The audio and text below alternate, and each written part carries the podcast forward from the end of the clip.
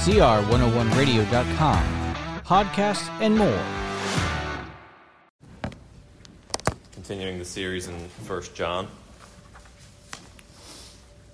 And our scripture reading this evening is 1 John chapter 2, verses 3 through 6. 1 John 2, 3 through 6. This is God's word. By this we know that we have come to know him, if we keep his commandments. The one who says, I have come to know him, and does not keep his commandments, is a liar, and the truth is not in him. Whoever keeps his word, in him the love of God has truly been perfected. By this we know that we are in him. The one who says he abides in him ought himself to walk in the same manner as he walked. This is the reading of God's word. Uh, let's pray. Our Heavenly Father, we, we thank you for this passage. We thank you for the clarity of it, for this test to see whether or not we really do know you. Um, for, for us who do know you, I pray that you will give us assurance of that. And if there are any here who do not know you, I pray that you will draw them to yourself so that they truly may be in Christ, that they may truly be saved and truly know you. We pray that you'll bring this passage to bear on all of us, it'll convict us and help us and build us up, that you'll be praised by us this evening. We pray that you'll help me to, to preach it well, preach it clearly, and um, we just pray that, it'll, that this act of worship and your word will be pleasing to you. And we ask this for Christ's sake. Amen. Let the record show I took all the blows and did it my way. Some of you might recognize those words from the song that was made famous by Old Blue Eyes, Frank Sinatra, his song called My Way. Although Sinatra himself called the song self serving and self indulgent, which of course it is. The song is about a man who's looking back on his life. He's near the end of his life, he's looking back on it and explaining that his life was fulfilling because he did everything his way ultimately, the greatest fulfillment in his life, no matter what he did, was that I did it my way, as it goes. Some of the lyrics go like this Regrets, I've had a few, but then again, too few to mention. I did what I had to do, I saw it through without exemption. I planned each charted course, each careful step along the byway, and more, much, much more. I did it. I did it my way. The song became a sort of a national anthem for the American spirits. Um, NPR said about the song My way represents the quintessentially American outlook that nothing in life matters more than living on your own terms. In fact, this was the song that uh, Donald Trump first danced to as president at his inauguration. But as a, not, it's not just Americans who resonate with the message of the song. The BBC reports this to be one of the most requested songs played at funeral homes in the UK. So, as American or British or global as My Way may be, the attitude reflected in the song is one that is flatly unchristian. In fact, the Apostle John essentially gives this as the test to see whether or not you're saved in this text this evening, to whether or not you're really Christians. Will you follow your way or Jesus' way? That's how we can really know if we're saved. Yet, there seem to be very few professing Christians in our day who even think to ask the question how do I know that I know him? Or how do I know that I'm saved? Because for many, it's if I think I'm saved, I'm saved. Or I say I'm a Christian, so I am one. But one of the main purposes of 1 John, as we've seen, is in later on in the book, 1 John 5:13. He says, "These things I've written to you who believe in the name of the Son of God, so that you may know that you have eternal life." And the text we have this evening deals with that, that very issue. Now, John has already given us a few tests to see whether or, no we have, whether or not we know we have eternal life. He gave us in chapter 1 the walking in the light or walking in the darkness test. If you walk in the light, he says that's evidence you're saved. If you walk in darkness, that's evidence you're not saved. He gave us the confession test. If you confess your sins, that's evidence that you're saved. But if you deny that you're a sinner, that's evidence that you're not saved. And then here in chapter 2, we have another test called the obedience test. Do you keep the commandments of God? That's evidence that you're saved. If you don't, that's evidence that you're not saved. So let's go ahead and look into the text. Look at verse 3. 1 John 2 3. By this we know that we have come to know him if we keep his commandments. So there's kind of an implied question here. It's how do we know that we have come to know him? And then verse 3 answers it. By this we know that we have come to know him if we keep his commandments. So, first of all, what does it mean to know God? Well, it's the same thing as what John had said earlier. It means to have fellowship with God. In 1 John 1 6, he says, if we say we have fellowship. And fellowship means this intimate relationship with God. Either you have fellowship or you don't, right, with God. So knowing God means having fellowship with Him. In other words, knowing God means that you're saved. Okay, so knowing Christ, knowing God means that you're saved. In fact, Jesus put it that way in his high priestly prayer in John 17 3. He said, This is eternal life, that they may know you, that they may know the Father, the only true God, and Jesus Christ, whom you have sent. So eternal life is this knowing the Father and knowing the Son. That's what Jesus himself said. Jesus also said that not knowing him shows it means that you're not saved. In Matthew 7 23, he says, And then I will declare to them, I never knew you. Depart from me, you who practice lawlessness. And there he is, casting people away into hell. So knowing God means you're saved, and not knowing him means you're not saved. So the question here is how do we know that we know him, or how do we know that we're saved, in other words? Now, before we look at the particulars of the test of how we know that we know him, I have to get, make something really clear here. We're not saved by keeping the commandments. We're not saved by works. And it would be a great perversion of this text if you interpreted it that way. See, John has already touched upon in the letter how someone is made right with God. It's not by keeping the commandments or for advocating for ourselves. 1 John 1 7, he says, The blood of Jesus, his son, cleanses us from all sin. That's how we're saved, by Jesus' sacrifice. 1 John 1 9 says, He is faithful and righteous to forgive us our sins and to cleanse us from all unrighteousness. And then 1 John 2 1 and 2 is, We have an advocate with the Father, Jesus Christ the righteous, and He Himself is the propitiation for our sins. That's how we're saved. Jesus took the punishment on the cross for our sins. His blood cleanses us from all sins. He's made that clear. In fact, his, the most famous verse in John's gospel teaches that it's not by works, doesn't it? John 3:16. For God so loved the world that he gave his only begotten son that whoever believes in him shall not perish but have eternal life. It's by belief in the son, not by keeping the commandments. And all of that, of course, that John teaches is consistent with what the rest of the Bible teaches. For example, in Galatians 2:16, one of my favorites because it has it so clearly three times in one verse that we are not saved by works but by faith in Christ. He says this, Paul says in Galatians 2:16, "Nevertheless, knowing that a man is not justified by the works of the law, but through faith in Christ Jesus. Even we have believed in Christ Jesus, so that we may be justified by faith in Christ and not by the works of the law." since by works of the law, no flesh will be justified. You can't get clearer than that. In Ephesians 2 8 and 9, for by grace you've been saved through faith, and not of yourselves, it's a gift of God, not as a result of works, so that no one may boast. And all of that being laid out, all of that being clear that we're saved by faith alone in Christ alone, not by commandment keeping, we have to understand this. I need you to pay very close attention to this, this point in the sermon if you have no good works, you should not expect to go to heaven. Now, let me be clear. That's not because your works are in any way the cause of getting into heaven. It's because your good works are proof that you have legitimate faith.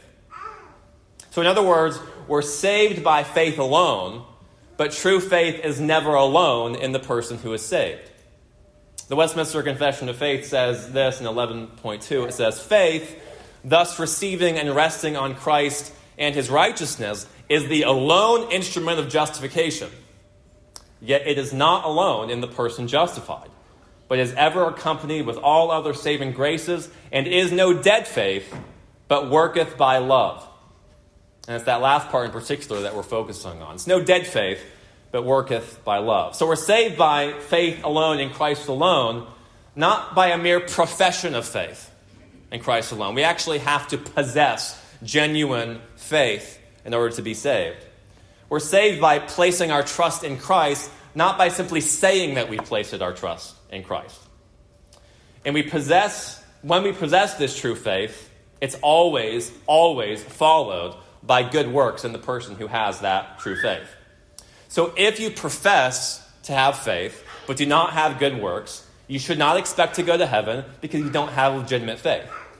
Because legitimate faith is proven by good works. So we're justified by faith alone, but you cannot be sure that you have justifying faith unless it's proven to be real by good works.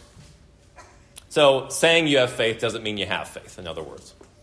Let's look at James's illustration of this. I think it's really helpful and impactful. Look at James chapter 2 real quick. Just keep your place in 1 John. But James 2, 14 to 17. I want you to see this. His illustration here is helpful to demonstrate what genuine faith uh, looks like. James 2, 14 to 17. What use is it, my brethren, if someone says he has faith, but he has no works? Can that faith save him? Here's the illustration. If a brother or sister is without clothing and in need of daily food, and one of you says to them, Go in peace, be warmed, and be filled, and you do not give them what is necessary for their body, what use is that? Even so, faith, if it has no works, is dead, being by itself.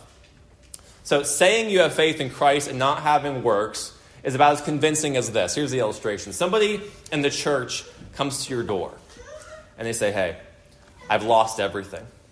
I have no money. I have no food. I have no shelter. I don't have clothing. I can't survive. Will you please help me? And you say, Oh no, I'm so concerned for you. I, I want you to have sufficient food. I want you to have shelter. Wow, I'm so sorry this happened to you. And then you slam the door in their face. You say, Oh, do you really care about whether they have shelter and food when you did nothing? You, you claimed to care, but then you slam the door in their face. He's saying that's about as convincing as saying, Yeah, I believe in Jesus, He's my Lord and Savior, but then there's no good works that follow from it. You wouldn't believe somebody who said they cared about the, uh, the food and, and clothing necessary for the body if they didn't do anything about it. And likewise, somebody who says Jesus is my Lord but has no good works, it's shown to be a fake claim. It's a phony claim. Take, for example, as well, the Israelites who came out of Egypt led by Moses. That's a generation that did not enter into the promised land, right? They died in the wilderness. And the book of Hebrews tells us why that happened to them. In Hebrews 3, uh, starting in verse 16 and going into chapter 4, verse 2, it says this For who provoked him? Who provoked God when they had heard? Indeed, did not all those who came out of Egypt led by Moses? And with whom was God angry? Was he angry for 40 years? Was it not with those who sinned, whose bodies fell in the wilderness? And to whom did he swear that they would not enter his rest, but to those who were disobedient? Now, hear this. So we see that they were not able to enter. Why? Because of unbelief. Therefore, let us fear if, while a promise remains of entering his rest, any one of you may seem to have come short of it. For indeed, we have had good news preached to us, just as they also. But the word they heard did not profit them because it was not united by faith with those who heard. So here, here's what's going on here. The description of the Israelites who died in the wilderness, who didn't enter the promised land, is that they were those who sinned, those who were disobedient, they rebelled. But you notice in verse 19, the reason they didn't enter the promised land is given. They were not able to enter because of unbelief. See, the way into the promised land was by faith, by faith alone. Just like our entrance into the heavenly promised land is by faith, by faith alone. Yet, how was their unbelief demonstrated? By their rebellion, by their sin, by their disobedience. And ultimately, and most clearly, when they wanted to kill Moses and turn back and go back to Egypt and appoint a new leader, rejecting God's plan for them entirely, turning back. Their disobedience, their unrepentant sin demonstrated their unbelief. And it was their unbelief his unbelief was the reason why they could not enter into the promised land. And the same is true. The point that Hebrews is making is for us who have also heard the gospel, if we don't believe it, we're not going to enter into the promised land of heaven. And our unbelief will be shown by rebellion. So if we claim to be a Christian, a believer, yet live in unrepentant sin as our lifestyle, we shouldn't expect to enter the promised land of heaven because that rebellion is evidence that we haven't really believed the gospel.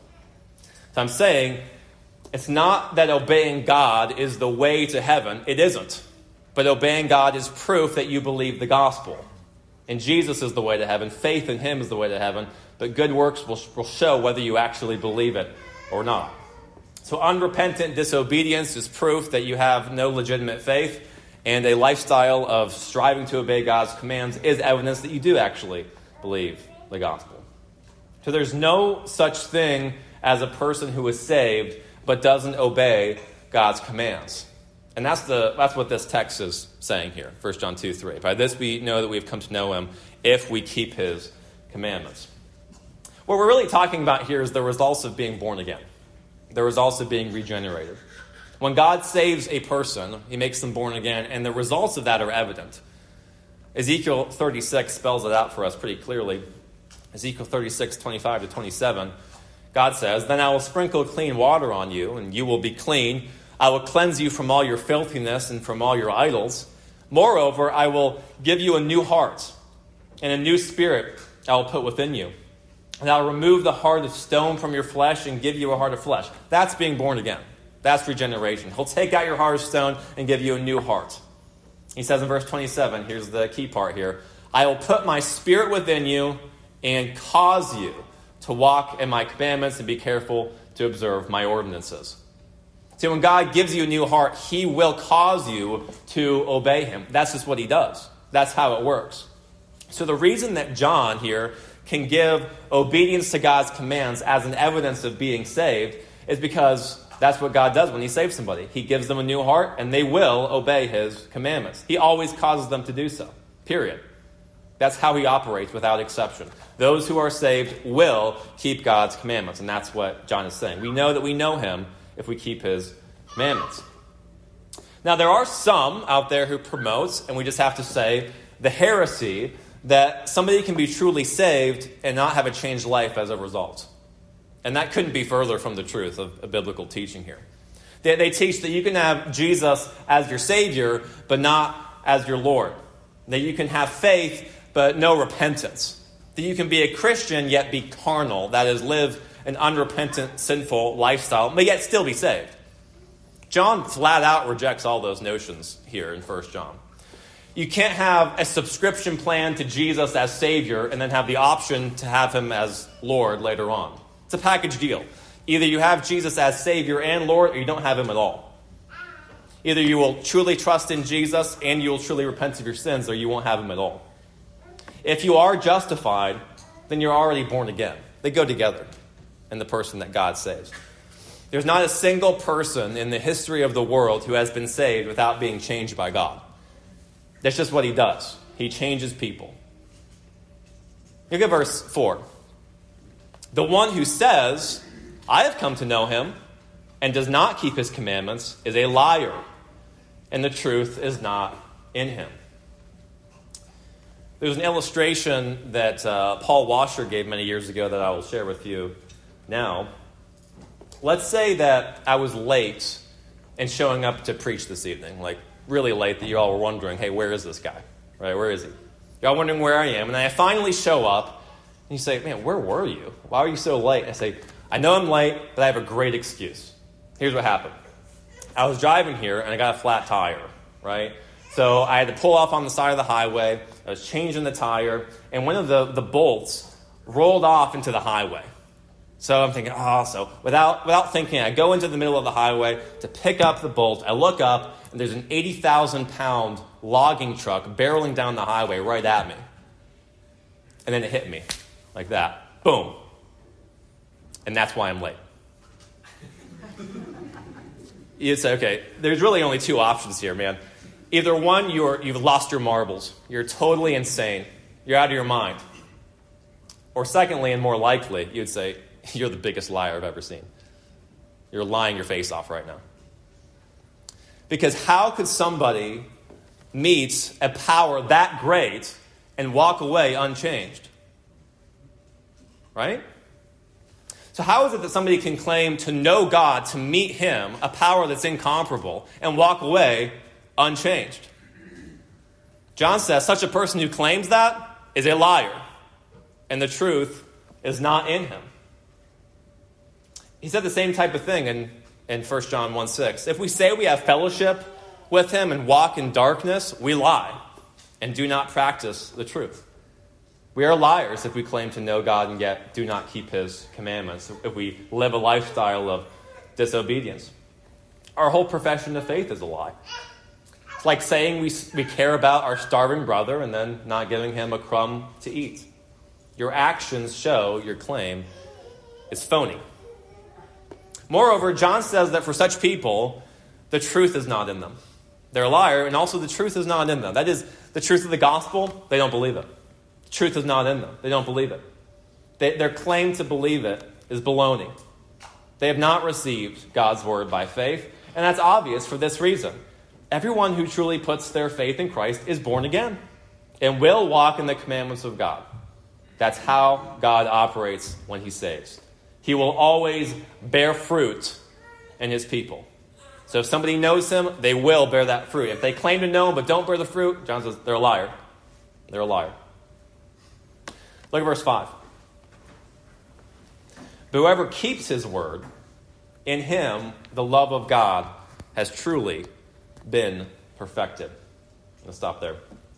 This phrase, in him, the love of God has truly been perfected, should be understood like this. With regard to the person who, who obeys the commandments of God, his love for God has been perfected or completed or accomplished in him. In other words, he, he doesn't mean that a person is obeying God or loving God perfectly. He's already dealt with that error that people say they're sinless. What he's saying is we can know that somebody truly loves God by whether or not they keep his commandments. The love of God has been accomplished in a person if they actually keep his commandments. People can claim to love God, but that's only shown to be true or accomplished in a person if they actually obey him. Right? So claiming to love God does not mean that you do. Right? True love for God can only be considered accomplished in a person who keeps his commandments, and really in no other way. And that's really what Jesus said, isn't it? John 14, 15. If you love me, what? You will keep my commandments. Right? It's the same idea, essentially. Love for God is shown by keeping his commandments. That's how we prove that we truly do love God. It's not, though, if you love me, you'll talk about my commandments. Or if you love me, you'll study my commandments. Or you'll say my commandments are a good standard of morality. Or if you love me, you'll say that my commandments are the only standard of morality. Now, a true Christian who loves God will say those things, of course, but the standard is this where you keep his commandments. That demonstrates whether you love God or not. The test is a changed life, a life that desires to actually keep the commandments of God. So, such a person truly loves God if he keeps his commandments. That's the test. If you love me, you'll keep my commandments. Whoever keeps his word, in him the love of God has truly been perfected. Now, look at the latter half of verse 5 and verse 6. By this we know that we are in him. The one who says he abides in him ought himself to walk in the same manner as he walked. The point here is, is pretty straightforward. The one who is truly saved will act like Jesus. That's what's being said here. We will walk in the same manner as Jesus walked. Notice how John uses this phrase. The one who says that this we know that we are that we are in him. The one who says he abides in him. That phrase abides in Jesus is what he's referring to. That reminds us of what Jesus himself taught. And I want you to turn here. I'm going to read a, a section here, John 15, and I'll, make some comments after we read it. But focus on what Jesus says here, especially when he speaks of abiding in, in Jesus and with relationship to bearing fruit and keeping his commandments. Look at John 15, 1 through 11, and then we'll draw some conclusions from this and compare it to 1 John. First, or John, Gospel of John 15, 1 through 11, Jesus said, I am the true vine, and my Father is the vine dresser, like the gardener. Essentially. Every branch in me that does not bear fruit, he takes away. And every branch that bears fruit, he prunes so that it may bear more fruit. You are already clean because of the word which I have spoken to you. Abide in me, and I in you. As the branch cannot bear fruit of itself unless it abides in the vine, so neither can you unless you abide in me. I am the vine, you are the branches. He who abides in me and I in him, he bears much fruit, for apart from me, you can do nothing. If anyone does not abide in me, he is thrown away as a branch and dries up, and they gather them and cast them into the fire and are burned. If you abide in me, and my words abide in you, ask whatever you wish, and it will be done for you. My Father is glorified by this, that you bear much fruit, and so prove to be my disciples. Just as the Father has loved me, I have also loved you. Abide in my love. If you keep my commandments, you will abide in my love, just as I have kept my Father's commandments and abide in his love. These things I have spoken to you, so that my joy may be in you, and that your joy may be full. We'll stop there in, in John 15. So, abiding in Christ. First John talks about it, he talks about it in John 15. Either you abide in Christ or you don't. Either you are in Christ or you're not in Him. Either you know Him or you don't. Either you have true faith or you don't. Either you're saved or you're not. The illustration that Jesus gives is this Jesus is the vine, His people are the branches, and they are, abide in the vine. They're attached to the vine. They're in the vine. And their source, the branches, source of life is the vine. And they bear fruit because they're attached to the vine. Right? Because true believers are united with Christ, they're going to bear fruit. Just as a branch bears fruit because it's attached to the vine, a believer bears fruit because he's attached to Christ, the vine. On the other hand, we're told that those who do not abide in Christ, those who are not saved, do not bear good fruit. Right? They're not like Christ, and that's obvious. How could something that's not attached to the vine bear fruit? It's a branch on the ground. It's a dried up branch on the ground that is gathered up and put into the fire. See, only those branches that are attached to the vine bear fruit, because apart from that, he says, you can do nothing. So those who are not in Christ will not bear fruit. How could they? They're just not attached to him. They're not growing from the vine. No branch that's dry on the ground is going to bear fruit. So if you're in Christ, he's saying, then you will bear fruit. If you're not in Christ, then you will not bear fruit because you're not attached to him. You're not in him. Those who know Christ are going to walk in his ways. That's what John is saying in 1 John. By this we know that we are in him, that we're in Christ. Whoever says Whoever says that he abides in him ought himself to walk in the same manner as he walked. True believers are going to walk in that manner. The only way that one can demonstrate himself to be a true believer, one who's in Christ, is by bearing that fruit that only can be bared by being in Christ. So true believers will walk as Jesus walked. Now, how did Jesus walk? In obedience to the commandments, right? He never sinned. Jesus himself taught that we ought to teach and obey the commandments. In Matthew 5, 17 to 19, in the Sermon on the Mount, he said, Do not think I've come to abolish the law or the prophets. I did not come to abolish, but to fulfill. For truly I say to you, until heaven and earth pass away, not the smallest letter or stroke shall pass from the law until all is accomplished. Now hear this. Whoever then annuls one of the least of these commandments and teaches others to do the same shall be called least in the kingdom of heaven. But whoever keeps and teaches them, he shall be called great in the kingdom of heaven. So he's saying, hold, stick to the law and keep it. Now, some will say in response, but that's legalism. That's legalism. No, it's not. The legalism means two things. One, it can mean trying to keep the commandments to earn eternal life. I hope I've been clear enough this evening that that is the exact opposite of what the Bible teaches. Obedience to the commands cannot and does not save us, but it is evidence that we are saved. So I'm not saying that, so it's not legalism, it's not works righteousness. The other thing that legalism means is adding man made additions to the law of God. For example, saying you can't you know, play cards or dance or drink a sip of alcohol or something like that. But that's not what's going on here, is it? We're talking about obeying the actual commandments of God. So, obedience to the actual commandments of God is not legalism, it's Christ likeness. That's how we're supposed to walk. See, Jesus is our Lord, right? Stop and think about what that really means. We call him Lord. The Bible calls him Lord over and over and over again. He's our master, he's our king. Jesus is in charge of us. Note that word, commandment, in this text. Commandment. That's not advice, that's not a request. This is a requirement that Jesus issues to us as our Lord, who has authority over us. So we get our marching orders from him. And as we expect from our loving God, all of his commandments are for our good, thankfully. See, those who truly know Jesus are going to walk in the way that he walked because they're following him. Does that make sense? We will walk in the way that Jesus walked because we're following him. He's our Lord.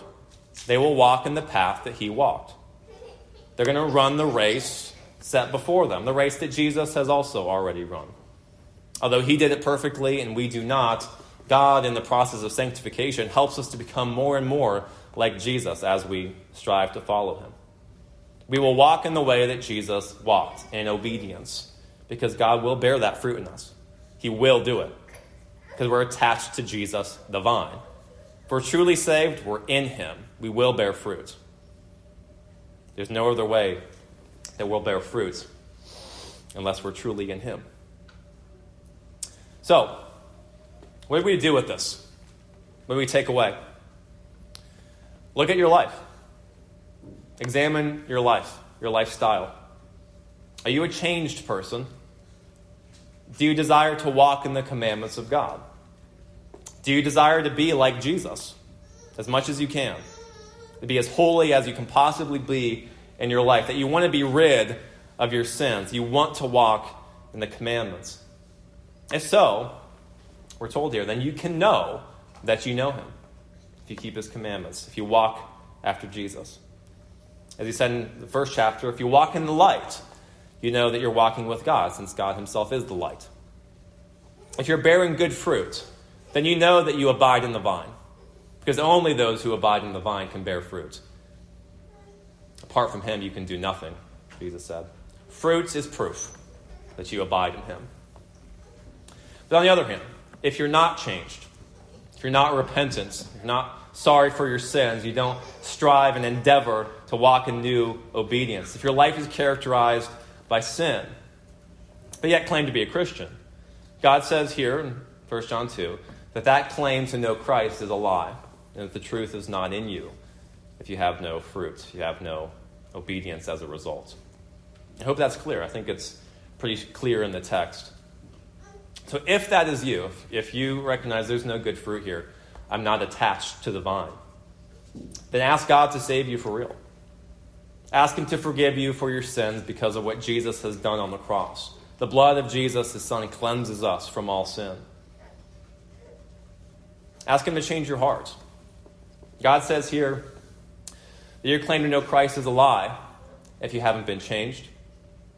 But God can change your hearts, and He can attach you to Christ, and He can bear fruit in you so that you know that you really are in Him, that you really have eternal life. Ask Him to forgive you, ask Him to change you. And God's promise for those who really turn from their sins and place their trust in Christ is this, and I'll read this in closing Romans 10 12 13. Here's His promise for you. For there's no distinction between Jew and Greek, for the same Lord is Lord of all abounding in riches for all who call on him. For whoever will call on the name of the Lord will be saved. Let's pray. Our Heavenly Father, we, we thank you for, for Jesus.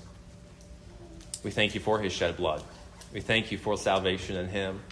That's by simply trusting in him and in him alone. But we thank you, Lord, too, for giving your people new hearts and guaranteeing that you would bear fruit in us because we're attached to the vine, to Jesus. That we have that fruit and so prove to be your disciples. That we have that fruit so that we can know, that we can have assurance that, yes, we really do know you. It's not a phony profession, but you actually have saved us. You've done a great work in our life. You've changed us. More than getting hit by a logging truck would change us. You have changed us. made us new people altogether. We're new creations if we're in Christ. We thank you for that. And Lord, I pray if anybody is not in Christ right now, that you'd place them in him and that you would bear fruit in them and that they also would know that they have eternal life. I ask this for Christ's sake.